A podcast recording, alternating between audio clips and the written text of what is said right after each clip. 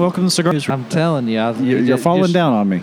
You just launched right into it. Well, well, little behind the scenes, we were actually using the microphones like a cone of silence here for a few minutes to talk about somebody. That's a nice thing about having your conversation feed through a mic and headphones. You can pretty much talk about anybody in the shop and no one will hear you. Yeah, you can just talk nice and quietly, and it still comes through. Especially since now, like, I have a feeling you're going to agree with my wife on this, but there are basically two types of deaf people. There are the people that whisper because they're because they can't hear themselves, and they do- and they're the people that shout because they Right. can't hear themselves and they overcompensate. I didn't realize this, but apparently I'm the kind that shouts. Apparently my speaking voice has gotten louder as my hearing has deteriorated. Would you say that that's true? No, I think your voice carries well. Huh. And I, I really do. I think your voice is in the fact, you know, when I'm in the cigar shop and Glenda's at the front of the shop and I'm in the bathroom, I can hear everything she says. Yeah. And it's not because she speaks loudly, it's because, well, and it may also be that my Right. my ear is tuned to my wife after being together. It's like when you can hear years. Ace bark over other dogs at the Right. park. Right. When I hear when I hear a bark, I know if it's Ace or not. Linda, I was not comparing you to the dog. I want you to know that. But anyway, so just get, so let's light our cigars, and then I want you to give me your Puerto Rican experience. All right. Why don't you tell me you you put this cigar in my hand. I know the rep was just in here. I'm I'm interested in this. So, um, a good friend of ours is currently Former talking guest about, of the show. Yeah, guest of the show. He's working with this company, and um, when I seen that on social media that he was starting to rep this cigar, I said, you know, I'm going to go see what this company's got to offer. And this is the cigar that stood out on my radar, and it's Don Rod, or excuse me, it's Rodriguez Olivan Cigar Factory, and this is the Blood of Vlad. This is all Transylvanian tobacco. I would not have expected the climate to be conducive to growing cigar tobacco. They get one harvest a year, and the story that the rep was telling me is that the um, the owner was in Transylvania and he seen tobacco growing, and he said, "What is that tobacco growing?" And they said, "Yeah." And then he got some of it and took it home and started experimenting with it, and created this cigar. So I'm excited to try this cigar because I kind of been excited to try it since I read it on their website. Yeah, it's it's definitely interesting. I just I I'm going to admit right off the top, it's drawing a little tight for me, but it is a box press, so I'm expecting that to open up as we get through it a little bit as it warms up. Um, I I love seeing cigar recipes that challenge our perception of what a cigar is going to be, where it's going to be from, what it's going to taste like, that sort of thing. It's why I like unique shapes and vitolas. It's why I like you know unique uh, fermenting processes like Andullo or Fumancorda. So I'm I'm really excited about this. Well, you know, we're we're cigar nerds at heart. We're going to try anything that comes across our palate, mm-hmm. and I think that's a great way to be. I think it's very enjoyable. If you're listening to a podcast about cigars, you're probably a cigar nerd too. Right. So speaking of which, uh, interesting thing happened to me in Puerto Rico this past weekend. So, among a lot of things, we had an absolute blast. We walked around Old San Juan, which is the closest I've ever felt to walking around in Europe outside of Europe. I mean the the history of the island and its importance to the settling of the New World and military presence, even as recently as the Second World War, is really, really fascinating.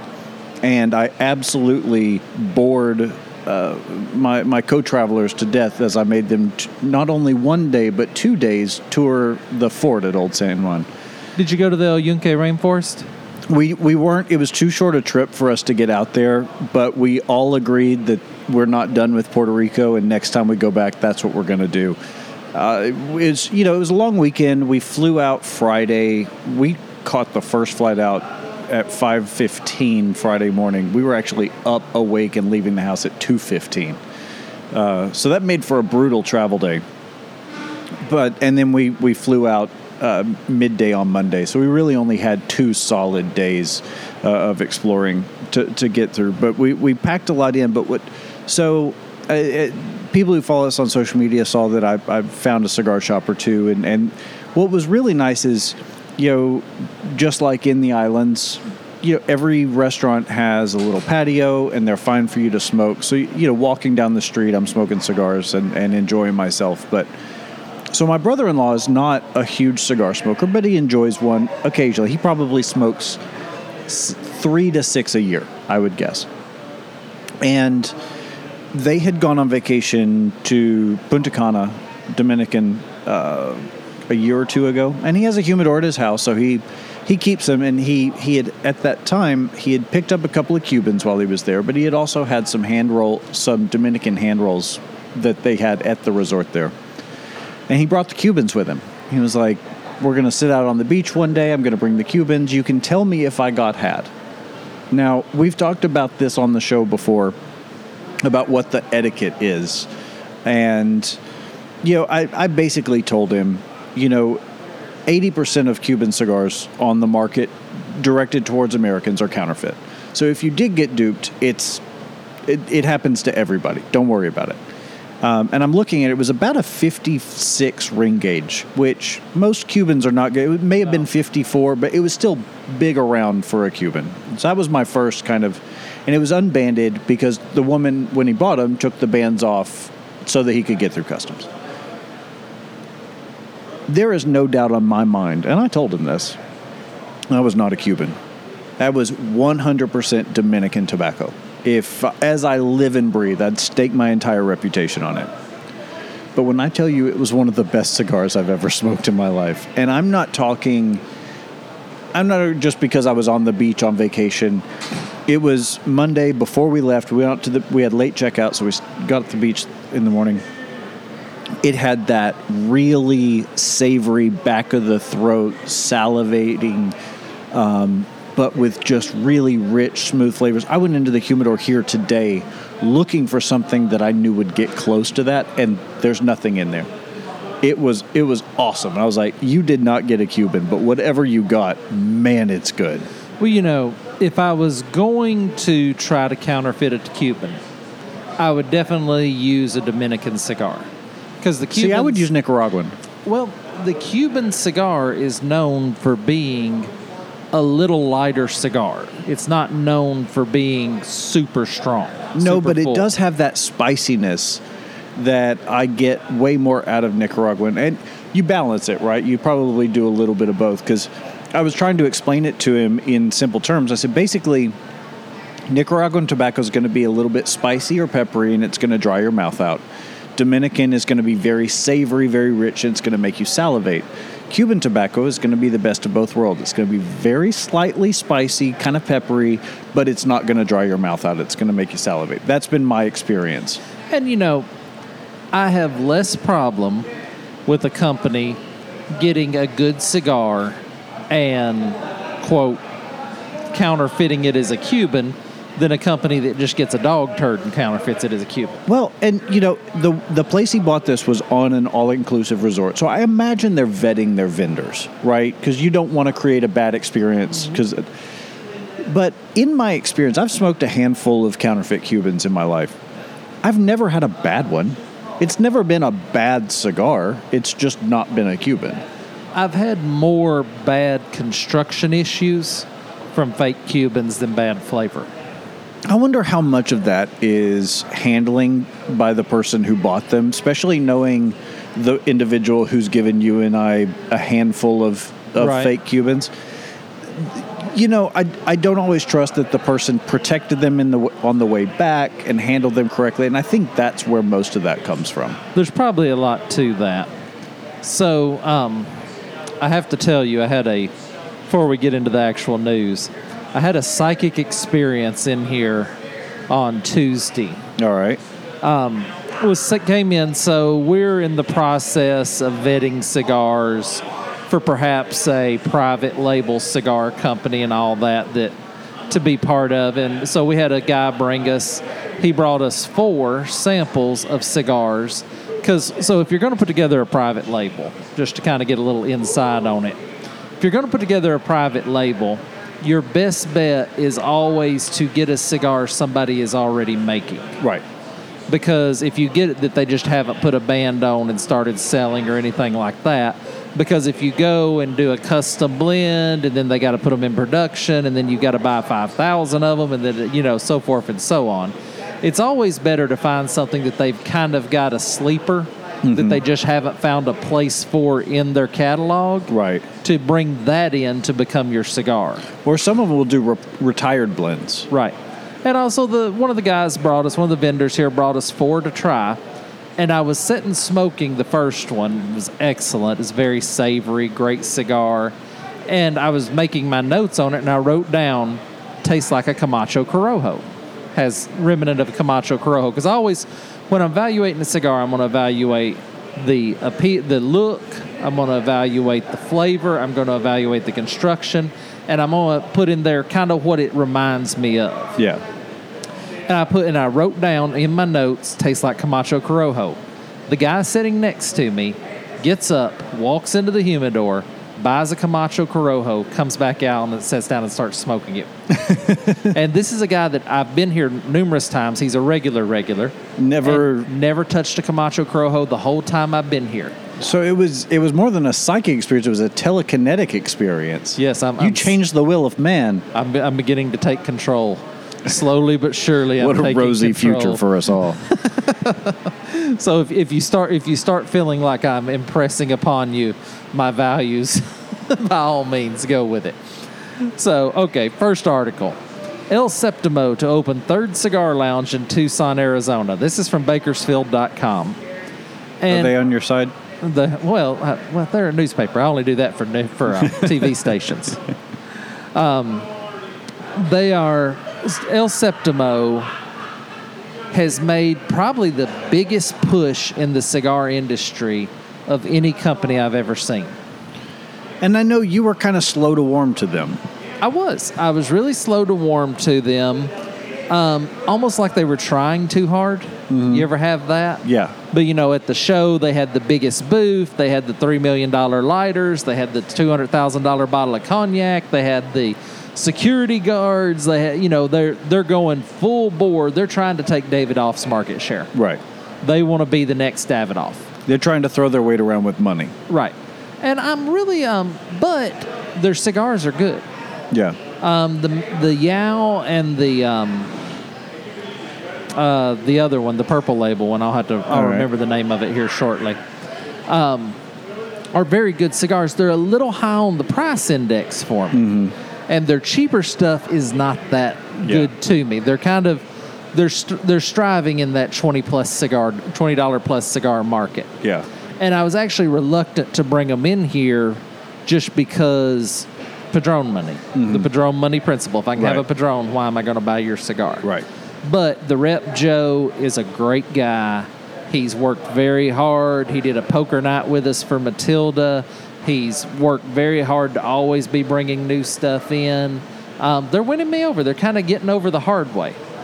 But can a cigar lounge that only has one brand of cigars stay open? So in general, I'm going to say no. That is a you're you're you're climbing into a niche market, which is very difficult to succeed in, and you're doing it the hard way. When you choose to do that. Now, obviously, if you're the brand, that that's different. You've got a little power behind you. Um, the exception to that is if you're making the cigars in house. There is a place in Austin called Babalu Cigars, and you cannot buy anything that they don't make in house. But when I tell you they've got 60 facings of different levels of different recipes, different sizes, that sort of thing, they've got a full humidor, and it's only stuff they produce in house. That's the only way that works.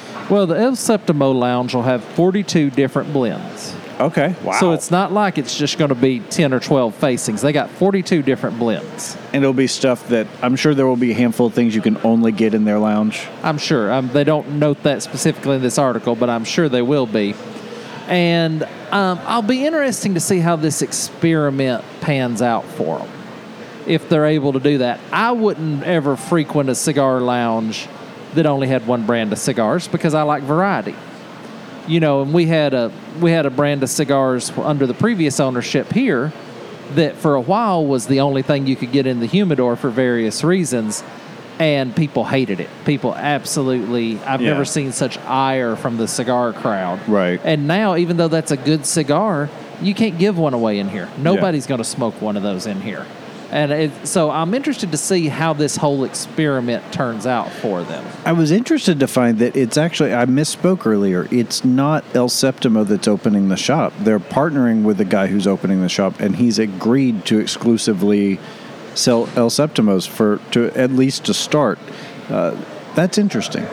That is, that's a lot of faith in the brand. It really is. That would be a tough sell for me. That would be a, me too. If I was opening a cigar shop, that would that would be a tough, tough sell. And I would imagine Tucson's a fairly competitive cigar market. You would think so. yeah.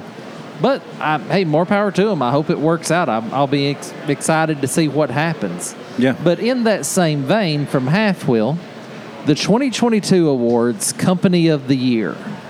Half Wheel awarded the Company of the Year this year to Drew Estate as a company, and they make mention in the article about um, they're always innovating. Their marketing with the freestyle live events is very innovative.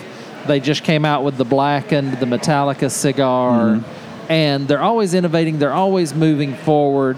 So I can understand that about Drew Estate. I can understand how he came to this conclusion because I do think Drew Estate's a great brand. Yeah, and I mean, in particular, I don't think now we're spoiled in this area because we have the greatest Drew Estate rep in in existence in perpetuity in in our region. So we we get a lot of the best parts of the brand represented here, and and we always have even before he Well, took over. It's amazing. I'll, I'll sorry to interrupt your thought. I'll Go get back to your thought, but I, I want to make this point. We used to have the most amazing rep I'd ever done business with, Jeff Yeah. Tennell. Jeff, unbelievable, amazing, and Kyle Davis is who we're talking about. I want to give Kyle full Yeah. credit. And when Kyle took over, I said, "Man, that's a that's Those are some- clown shoes to fill. yeah, that's huge shoes to fill." But man, Kyle has filled them and ran them over. Yeah, and that's exactly what I was getting to. Is just you know we were spoiled before, and now he's just taken the ball and run with it. And I think really, I, as far as their cigars and their events, their live events, I don't feel like they've done as much as we're used to from Drew Estate.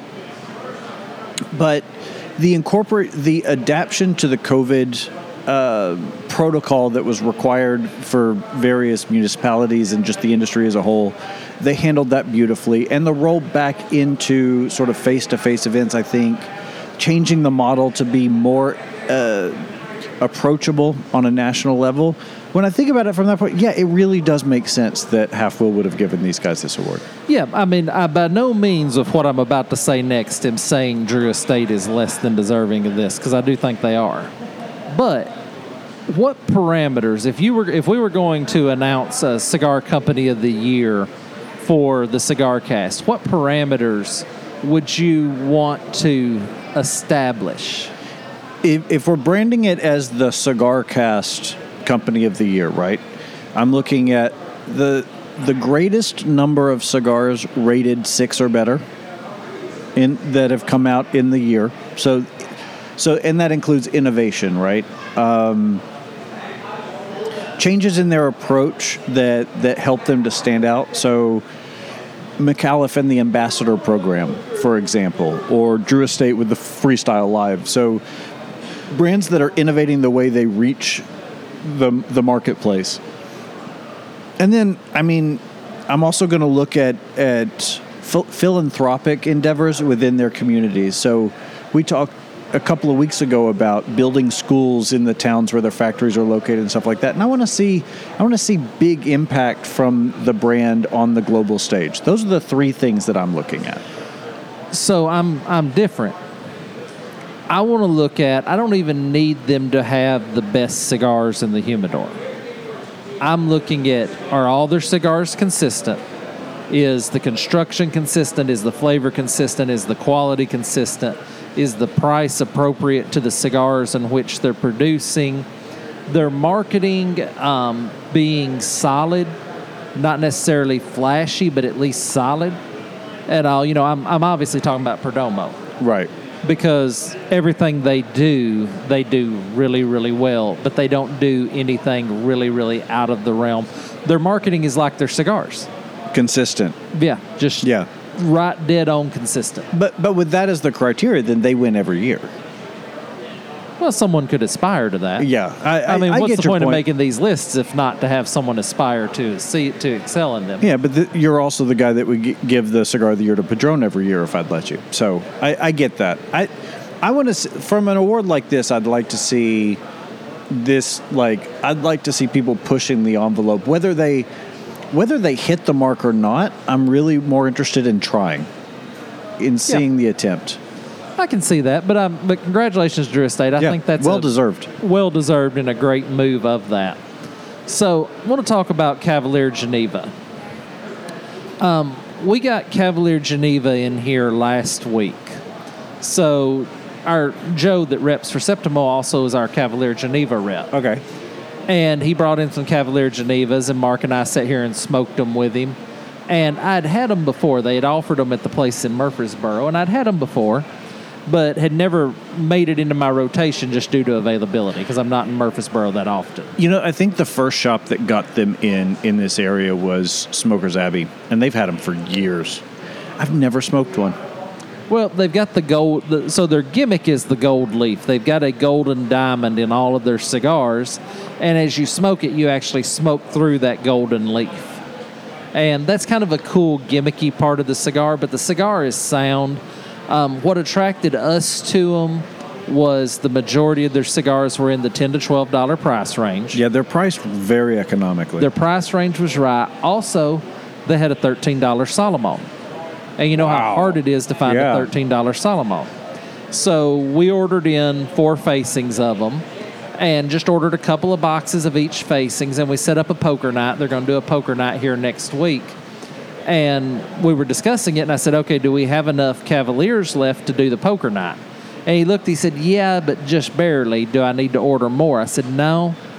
Let's let's smoke through with our clientele all of the Cavaliers we have, and then let's see if people ask for them back. yeah. Let's see if people request them back, because to me, that's the gold standard. And the good thing, we've cultivated a crowd here that has no problems saying to one of the owners, and one of the owners is always here, saying, Hey, I want this cigar in the humidor. And very responsive to doing that. So I'm interested to see how this experiment pans out for Yeah. us with the Cavalier Genevas. But they're also releasing the Tres Delincuentes at the trade show, at the TPE show coming up. We'll have to talk about TPE sometime. All right. Um, but these now don't have the gold leaf on them, but and they've got some very um, colorful boxes. Yeah, marketing wise, it's it's a a big step out of the box for them. But I do like what they did with them. So inside of them, they have a, um, San Andrés Maduro, a Habano, and a Connecticut. And they're all the same blend with just a different wrapper on each blend. That that's a really from a marketing perspective, that's great because who wouldn't want to taste the difference the wrapper makes on Yeah. the same cigar? It's good because when you're and as you're selling them, you can tell people, hey, these are all the same blend. They just got a different wrapper. Tell me which wrapper you like best. Tell me how this feels best to you. I think that's a good piece of marketing they're doing there for these. You know, and they're coming in the Toros at about seven and a half.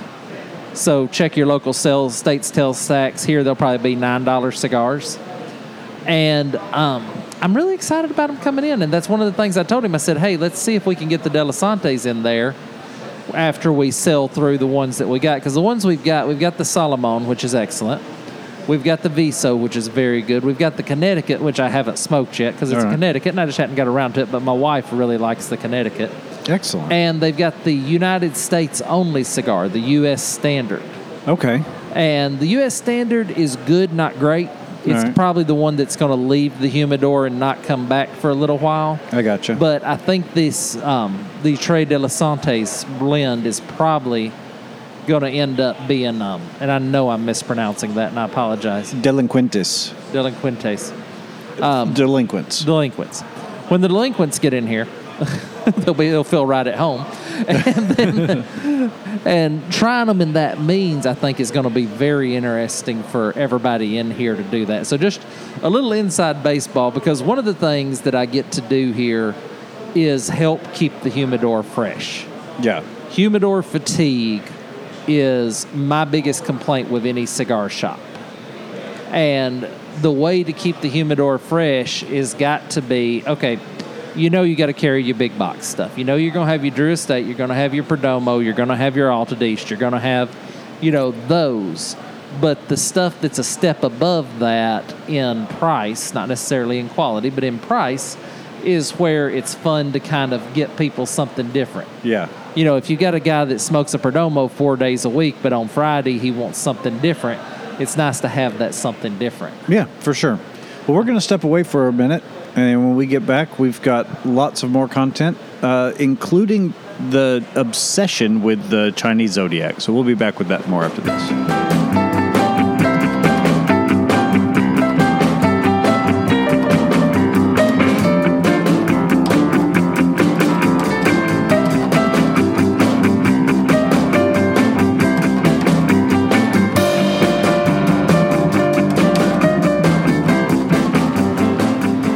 Back to the Cigar Cast. This is one of your hosts, Shane, sitting across from Trey.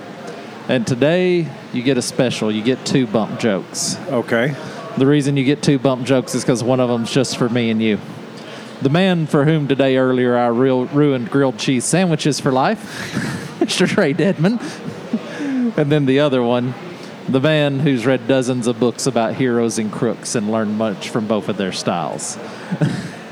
is that not one of the greatest lyrics in song history? It it is one of my favorite, one of my absolute favorite. Um, also from Pirate Looks at 40, my occupational hazard is that my occupation's just not around. I Yeah. love that one too. Um, also from um, a Warren Zevon song, Poor, Poor, Pitiful Me. He was a credit to his gender, Yeah. or she was a credit to her gender. The, the other version, the Terri Clark version, said he was, I hope someday to be referred to as a credit to my gender. Right. I can almost assure you, you won't. Perhaps get compared to a Waring blender.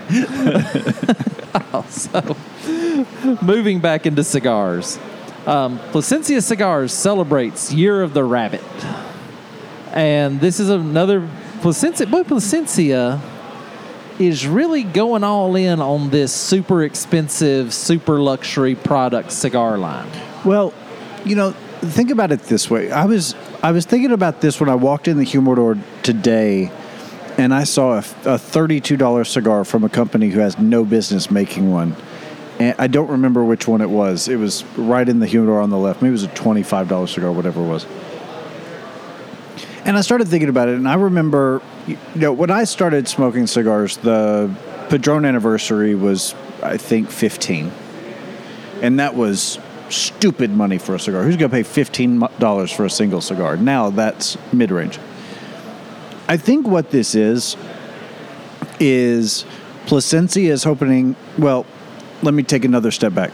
But if you notice, Padron is not nearly as far removed from the midline as they once were. Like they've had some price increases, but it's been much slower than some of their uh, counterparts. Whereas Camacho used to be about a four dollar cigar, now it's a nine dollar cigar. You know, they've doubled in the course of the last ten years.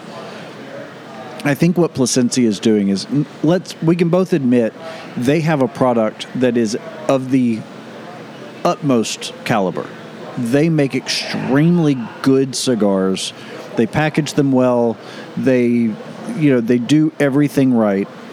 I think they are trying to position themselves in the market where, as other people are creating this price point with some one offs, th- they're going to be able to resist price increases for the foreseeable future and let everybody come up to them. So they're going to normalize 30 to $50 cigars. I think that's what they're trying to do. It's an interesting theory.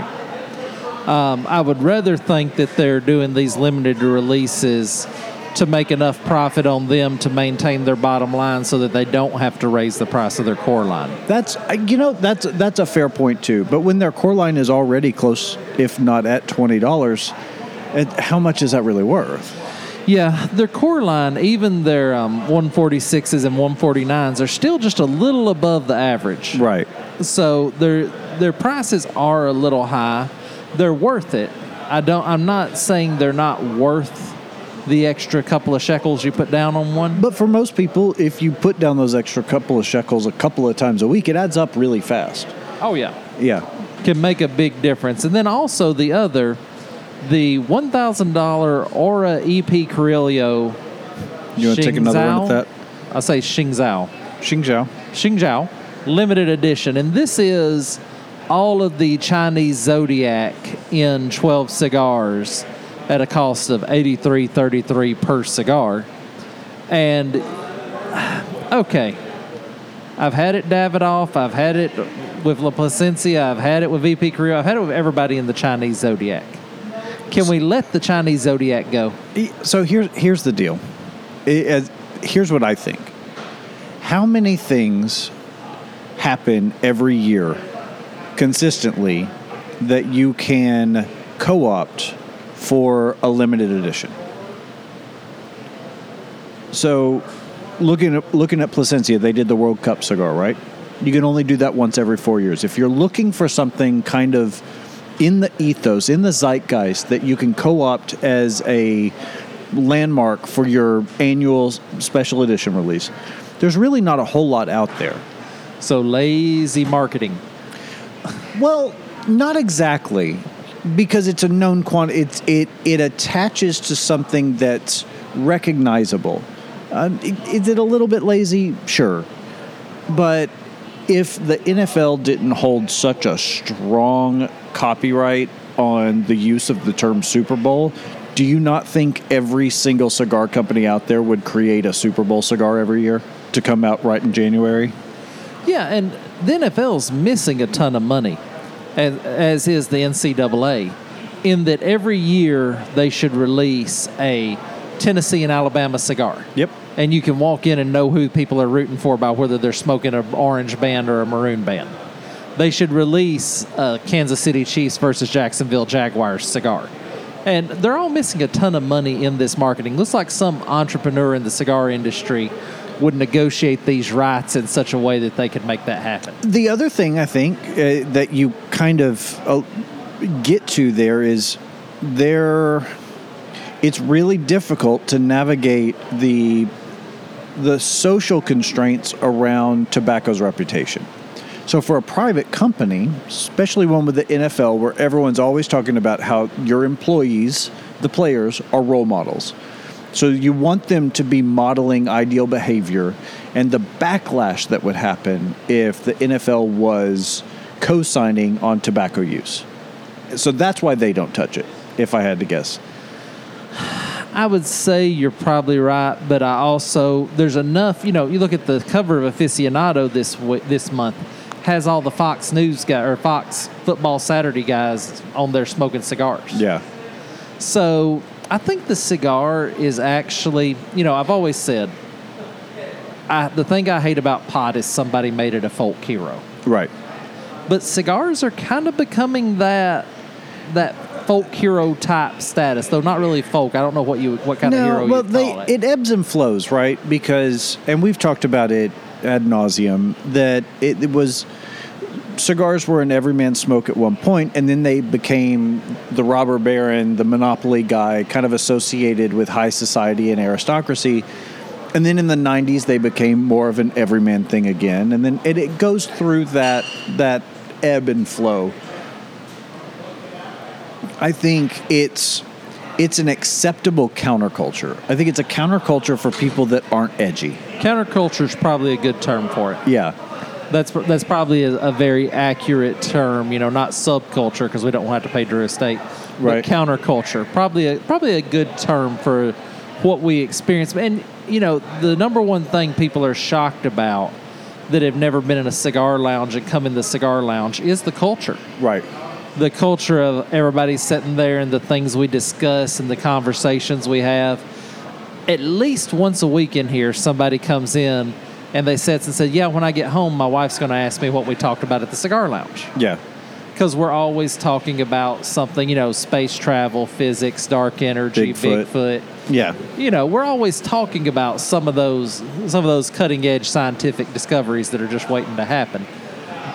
so we're, all, we're always working in that direction. No, it, well, what's the what's the most common thing you hear when somebody walks into the shop? Oh, you guys solving all the world's problem?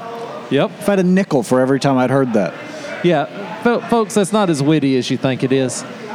so I think people think that's a little wittier. I think we've all heard that before. My go-to response is always, "Nope, creating them." I always said, yes, we've solved them. Now we need you to apply. Yeah, we would like you to sit down here and figure out a plan for applying. Sign up for committee. Yeah. Okay, let's talk about 84 lumber. You sent me this uh, this earlier today, and I almost got you in trouble with it. yeah. Well, so I was. I miss newspapers. I really, I, I know. This will not surprise you because I'm an 84 year old man in a 36 year old's body. But I love a physical newspaper. I love being caught up on the news because I feel like you get a lot more. It has to be. It's not the 24-hour news cycle. It has to be distilled into what can fit on the page. So you get more accurate reporting.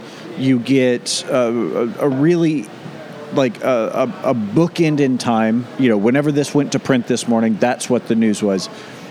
And so both the New York Times and the Wall Street Journal are currently running a special where you get their online edition for a dollar a week for a year, which is a great deal. It's normally like seven bucks a week.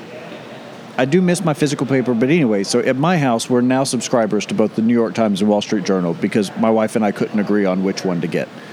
And so I was reading the Wall Street Journal this morning, and they're doing a Hold on a second. Which one were you for? New York Times. New York Times. It's why, my favorite newspaper. Why was she for the Wall Street Journal? because it's it's more in tuned with the things that she's interested in. The Wall Street Journal does delve into politics, but it has more to do with the economics, and I like the politics.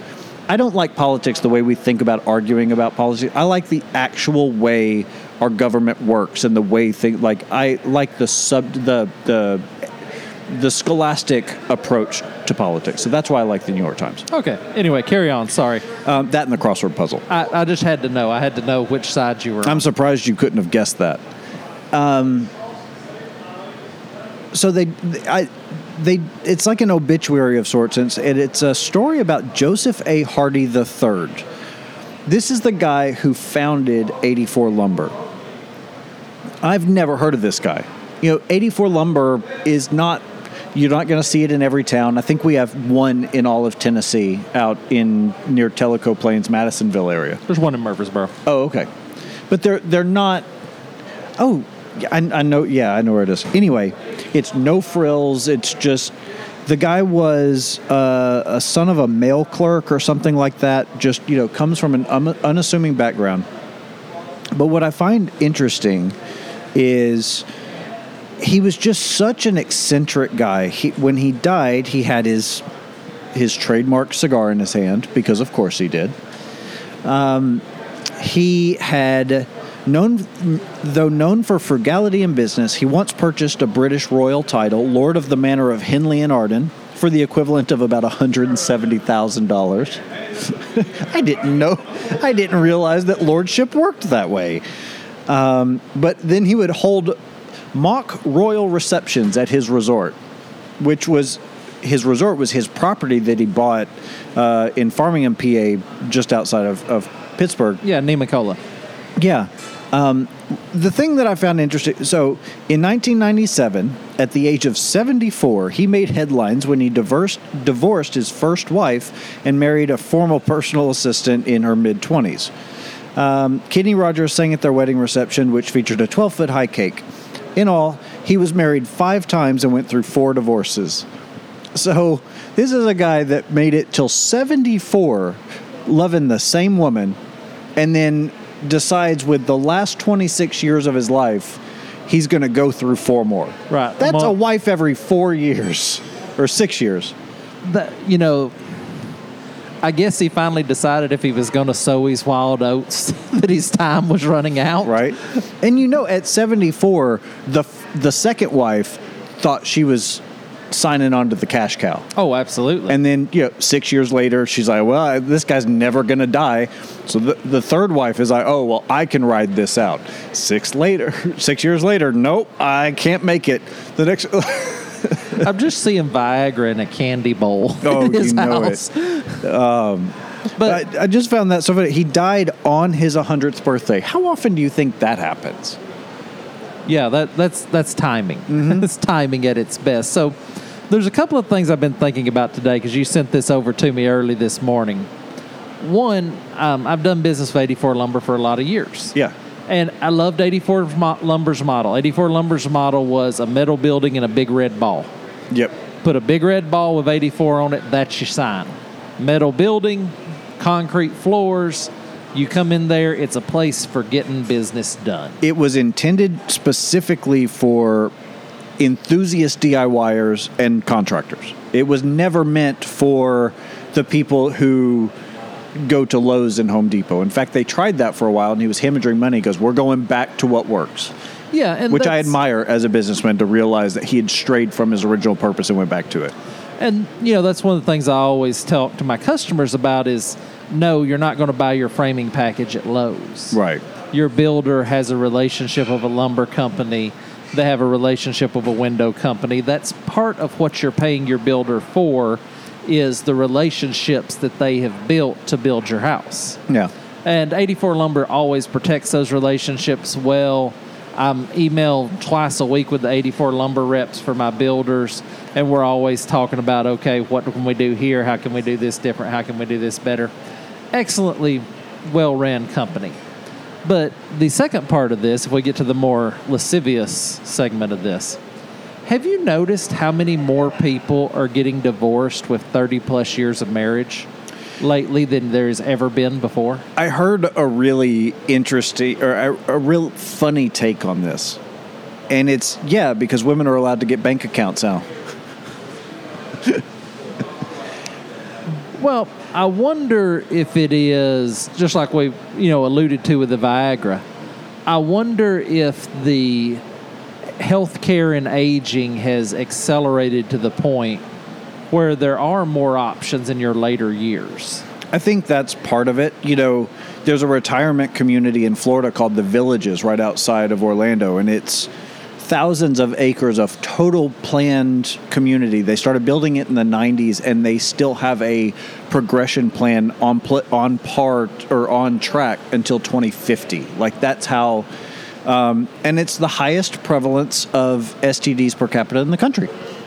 Yeah, lots of pineapples on the porches. Lots of pineapples on the porches, and so I think it's a, I personally I think it's a couple of things. I think we're living longer, and we're no you know at seventy four you're not looking at hospice. You're looking at you know what cruise you're going to go on. You know, um, I, and I also think there is still a very strong divorce is not doesn't make you the pariah it once did but Right. there is still very much a keep it together for the kids mentality that's pervasive among families in this country whether that's for better or for worse it just is and so i think you stay together for the kids well you know let's stick we've got this other thing let's get the house paid off so that we don't have to worry about or we da, da, da, da, and then you get down the road and next thing you know looking at retirement you know, if I don't get to go to the office every day and get away from this person, then Right. I'm not going to want to, you know, I, I think there's some of that.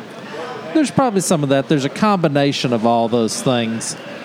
Um, also, so the pineapple thing, Mm-hmm. and I'll just show that listeners don't feel like we're excluding them. Um, there's a urban legend. I don't know if this is No, fact. it's true. Is it fact? Yeah. That in the retirement communities, and actually there's a community here in Nashville, that if you put a pineapple on the porch, it means you're open to swinging. Yeah. It's, it, it has become the sort of international symbol for swinging or swapping or anything that kind of falls into that. If you ever move into this neighborhood, I'm gonna put a pineapple on your porch No. every day till Well- the day I die. I guarantee you, in all of the cruises that you've taken, you've you've seen the people who decorate their door on the cruise ship with a pineapple. Got a little pineapple on the door, a little pineapple on the golf. How did pineapple become the symbol for that? I would So- love to know. I, I believe it was the English aristocracy that started the use of the pineapple because pineapple was was uh, an exotic fruit, and so it was pretty much excluded to the people who could afford to travel to faraway places. But it became a symbol of hospitality, just meaning that people were welcome in their home. And then I guess if you're welcome in your home, you're welcome in my marriage or wh- whatever. But I think it's it's a it it, it gets extracted. So it comes from, that. an English sign of hospitality. Yeah. Uh, uh, let me tell you, I'm, I'm a Southern gentleman. I believe in hospitality and taking care of people, but That's a there's bridge too line. far. Come to my house, I'll give you a cold drink, I'll feed you a meal, but that's as far as we're going. Right. But if, if ever I got a buddy that lives in one of these neighborhoods, I'm putting a pineapple on his porch every single day. Oh, for sure. Although I will say one more thing about 84 Lumber, just because I think other people will think this is as interesting as I did. I always thought that 84 Pennsylvania was named after 84 Lumber. Like I, I thought that they named the town after he moved his.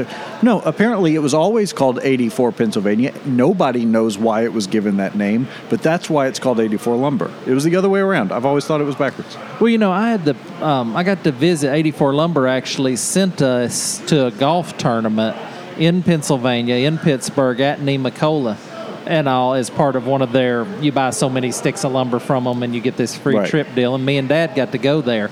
They actually on that golf course have a lion habitat with lions. Oh wow, that's cool.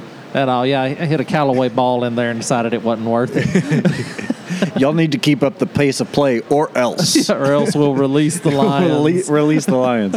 But it was a cool feature for a golf course because Yeah. you go out there and you, you just wonder. We need to look up one day how many people have got ate by that lion on a drunken ball, golf ball bet. I'm actually more interested in how many people have been kicked out because they were drunk by the time they got to the 12th hole and intentionally tried to hit the ball into the line that enclosure. they- yeah, because that fence around the line enclosure is like 25 foot tall. It was a big fence. There, there was no chance Leo That's a was gonna 60 get degree out. wedge. Yeah, yeah, no chance Leo was going to get out and eat John Daly. Right. Anyway, okay. One last story, and I'll, I think this is the last one we got. Wyoming lawmakers considering phasing out sale of new EVs, new electronic vehicles. Um, you know, everybody that's listened knows my view on electronic vehicles or electric vehicles. They're the laser disc of our age. And Wyoming's starting to phase them out, and it's for very practical reasons. One, their connection to gas and oil. yeah, they're, the primary driver of their their economy is gas and oil. but also it's just not practical to have electrical vehicle and electric vehicles in Wyoming. But shouldn't the market decide? If if somebody who lives in Laramie decides to buy a Tesla, knowing that they can't get anywhere from Laramie on a single charge, shouldn't that be up to their own stupidity? Yes, if it worked that way.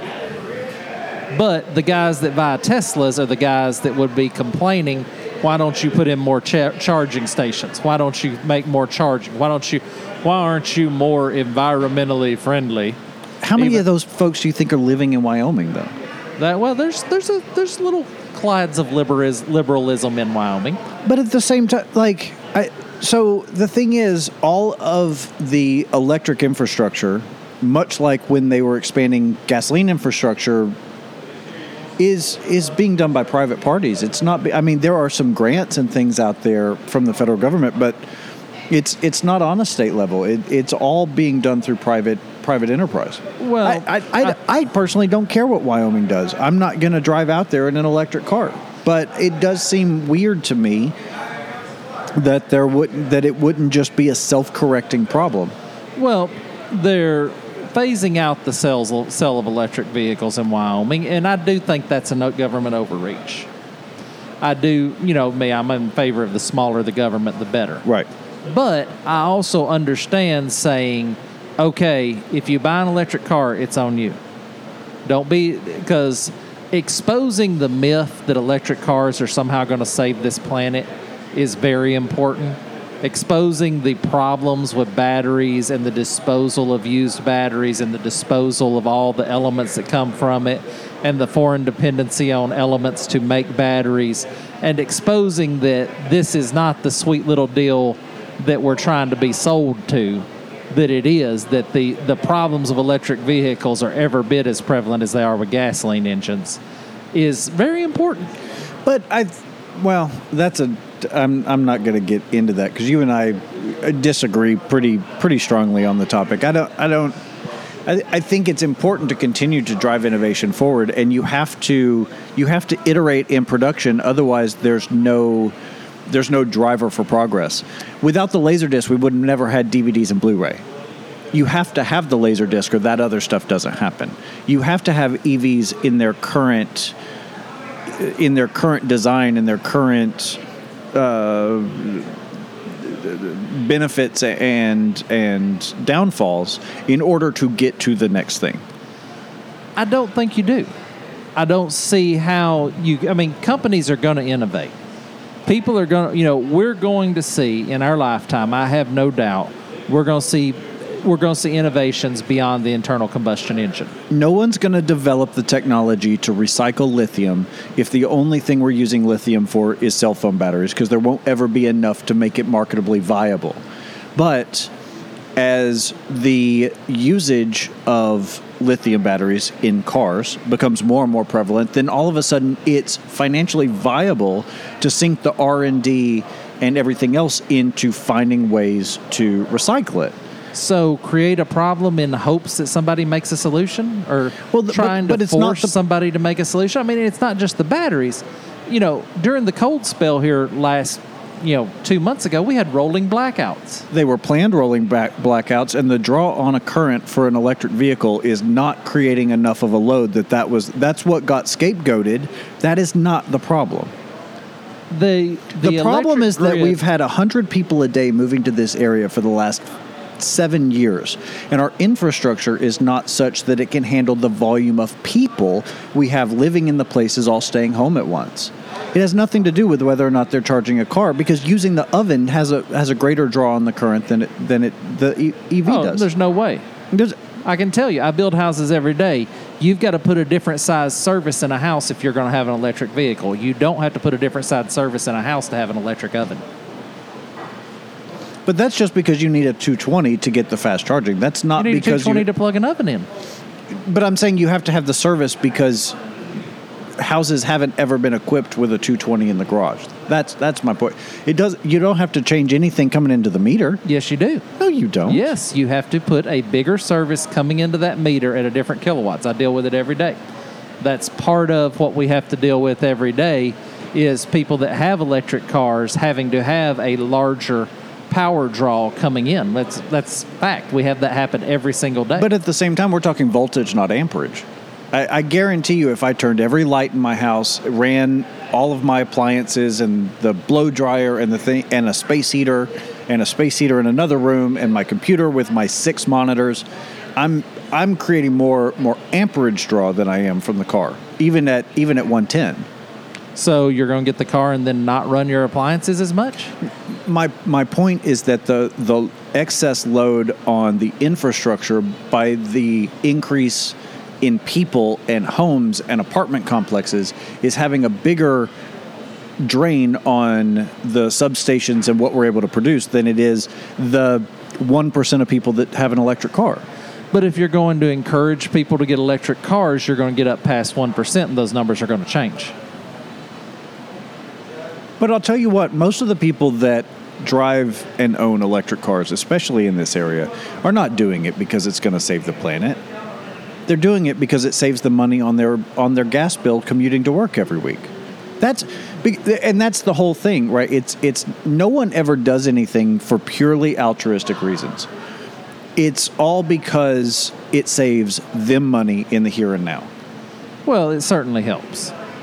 It certainly helps. And this is one of those things that we get to agree to disagree on, and that's okay. I wanted to enter, engage you on this because I did want to hear the other side of the story, and I always appreciate it when you do that. And all. So tell me about the blood of Vlad. You know, it's unlike any cigar I've ever had before. I and I, if you had asked me to describe it or what my expectations were, I wouldn't have been able to give you anything. I I don't know what it is that makes it so different, but I can tell it's not Dominican, Cuban, Nicaraguan, or Honduran. Like there's but I I can't tell you what it is about it that's different. It's just a very unique flavor profile.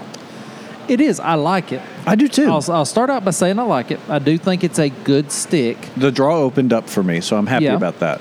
It's not a overly full stick. I definitely put it in firmly in the medium range.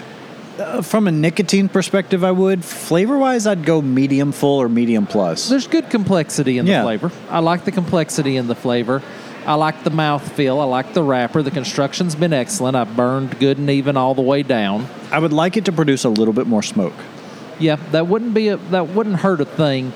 And I guess it's probably hitting me as medium because it is so much less sunlight. It's probably hit this tobacco than any other tobacco I've smoked fair. today. And all, and I've been smoking way too much. I was about to say this is a rare occurrence where I came in with a relatively fresh palate. I smoked one cigar at one o'clock. That's all I've had today. Whereas you came, you smoked one right up until we started recording. Yeah, well, I, I smoked one that was an experiment, and then I the rep come in, and I had to smoke a couple with him and try a couple of different blends of his, and I'll never get used to laying down a cigar with only smoking two inches of it. Yeah, But when a rep's in here and he's saying, "Here, try this, try this, try this," that's what you got to do. I got to do it. I got. I, I try to get. I try not to judge a cigar till I get two inches of it smoked. Mm-hmm. And a lot of times I try to smoke down to the band to really get a good judgment. But if I get one that I don't like, I'm probably closer to the two inches than the band. I figured out the best thing I can compare this to, and it's going to sound like I'm saying this as a negative, but I really don't mean it that way. Fry oil, I can see that. like like um, it's Friday, a, a fish fry, like like it tastes. It doesn't taste like you just t- took a swig of oil, but it ta- it it's got kind of a fried, kind of a an oily, you know, not greasy, but like a yeah. It's hard Yeah, to describe. It's, it's, a, it's a unique experience. yeah. I like it. Um, the question is always, would it fall into my regular rotation? I don't think it would. I think it would all depend on price. Yeah. Because as I was arguing with the rep uh, before, you know, on one hand we look at the price at thirteen fifty. Okay, I'll smoke it at thirteen fifty, probably a couple of times a month. Right. Um, at eighteen dollars, I'm No. never smoking it again. Right. So it kind of it's how it falls into the pricing structure, and I, I've had numerous debates this week with people about should price be part of rating cigars. I think And- it has to be because it's it factors into how everyone, ninety nine percent of people pick their cigar out of the humidor. Yeah. Yeah, and it's been kind of 50 50 amongst the people I've talked to. About half have said yes, price should be a factor. Half have said no, the cigar should stand or fall upon its own. You know, and I think, but you know, as much as we have tried to eliminate price as a factor in rating cigars, we we can't really say that it doesn't. Well, I'm going to give it a soft six. So I was going to give it a five and a half. Okay. Yeah, I'm a little more generous. I'll give it a soft six. Okay. I don't think I could get it to a six and a half, but I, I think it's a little better than a five and a half for me. Yeah. And all, and it may be where it's hitting me on the palate. I may need to smoke one someday, first cigar of the day on a totally clean palate.